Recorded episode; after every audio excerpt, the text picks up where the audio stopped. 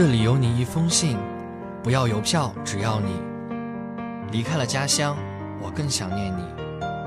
欢迎收听家书系列栏目。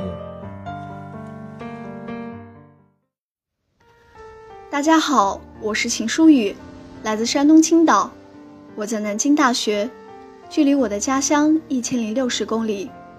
这是我写给爸爸妈妈的信。爸爸妈妈，不知道最近你们有没有听说过一个很火的蓝鲸游戏？它火起来的原因比较特殊，是因为它是一个通过每天给加入这个游戏的成员下达程度轻重不一的自残或自闭指令，最终在第五十天将其引致自杀的死亡游戏，并且这个游戏已经导致不少青少年丧命。引起了广泛的社会关注。我和朋友看到这则消息的时候，实在不太能够理解，怎么会真的有人加入这个游戏，严格执行着每个有明显自残倾向的指令。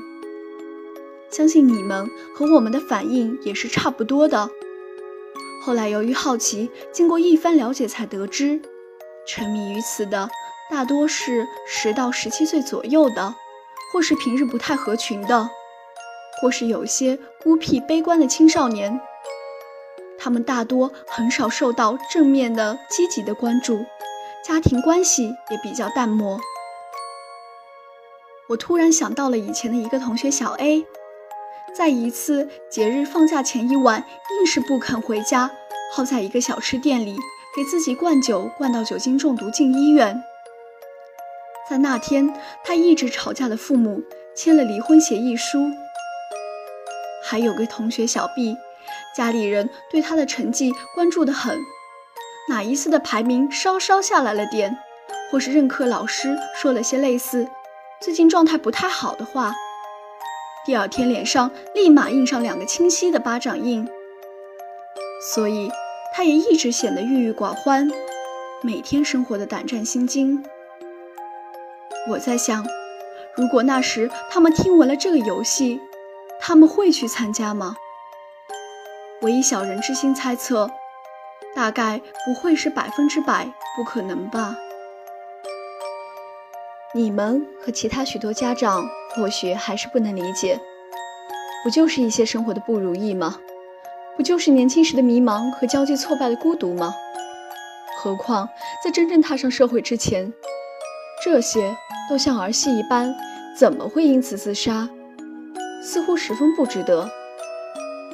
确实，在蓝鲸游戏引起广泛的社会关注后，许多人指责发明游戏的人恶意夺走那些失意的青少年的希望，将他们引入歧途的犯罪行为。然而，应该时刻积极关注他们的父母呢？他们在其中的冷漠或负面处理，不也应该？担起一份很大的责任吗？父母们已经在社会中摸爬滚打了多年，早就磨练了不错的心理素质，也建立起了一套成熟的价值判断体系，几乎不可能加入这个游戏。逐渐具有较强判断力的多数青年人也会认为这很荒唐。但这些青少年呢？在他们整体的价值判断体系还未建立之时，或希望不再被孤立而被关注，找到归属；或带着那个年纪的轻狂、反叛和特立独行，他们迷惑地加入游戏，找到了一群带着同样想法的伙伴，自然地融入了这个奇异的圈子。随之，孤立被无限放大，不完美被不断强调。并且，在一个大人们总尽量避讳有关死亡的任何事物，将其视为不吉利的死亡教育缺失的环境下，青少年们也不能较客观全面地理解死亡、敬畏生命，最终只能深陷其中，自我了断。所幸，我一直成长在一个关系融洽的家庭，家庭会议、餐食闲聊。还有许许多多平常的不能再平常的家常对话和小细节，都让我觉得我和你们的交流是很自然的。我们一直都在互相关注着、联系着。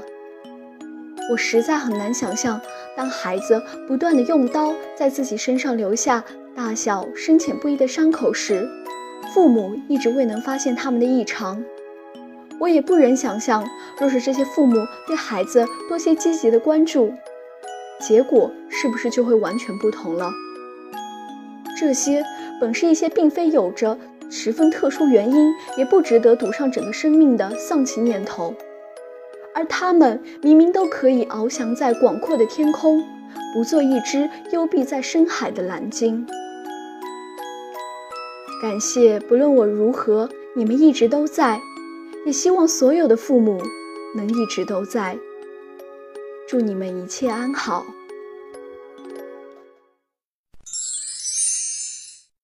离家的路很短，回家的路却很长。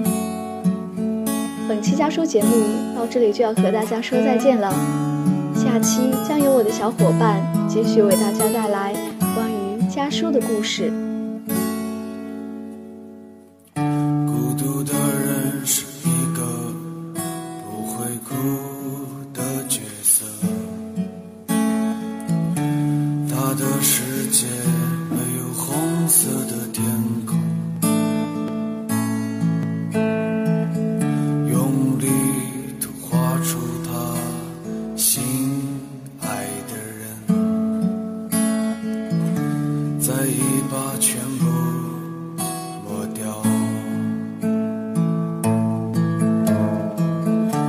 水淋湿他的肩，泪如雨下。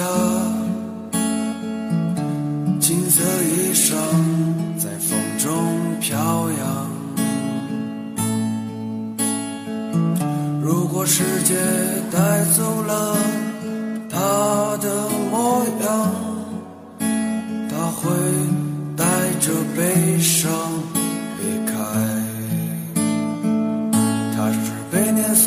沙，崩溃的天，折断的翅膀，没有方向。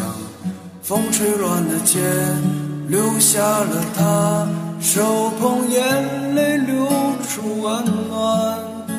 走过夕阳。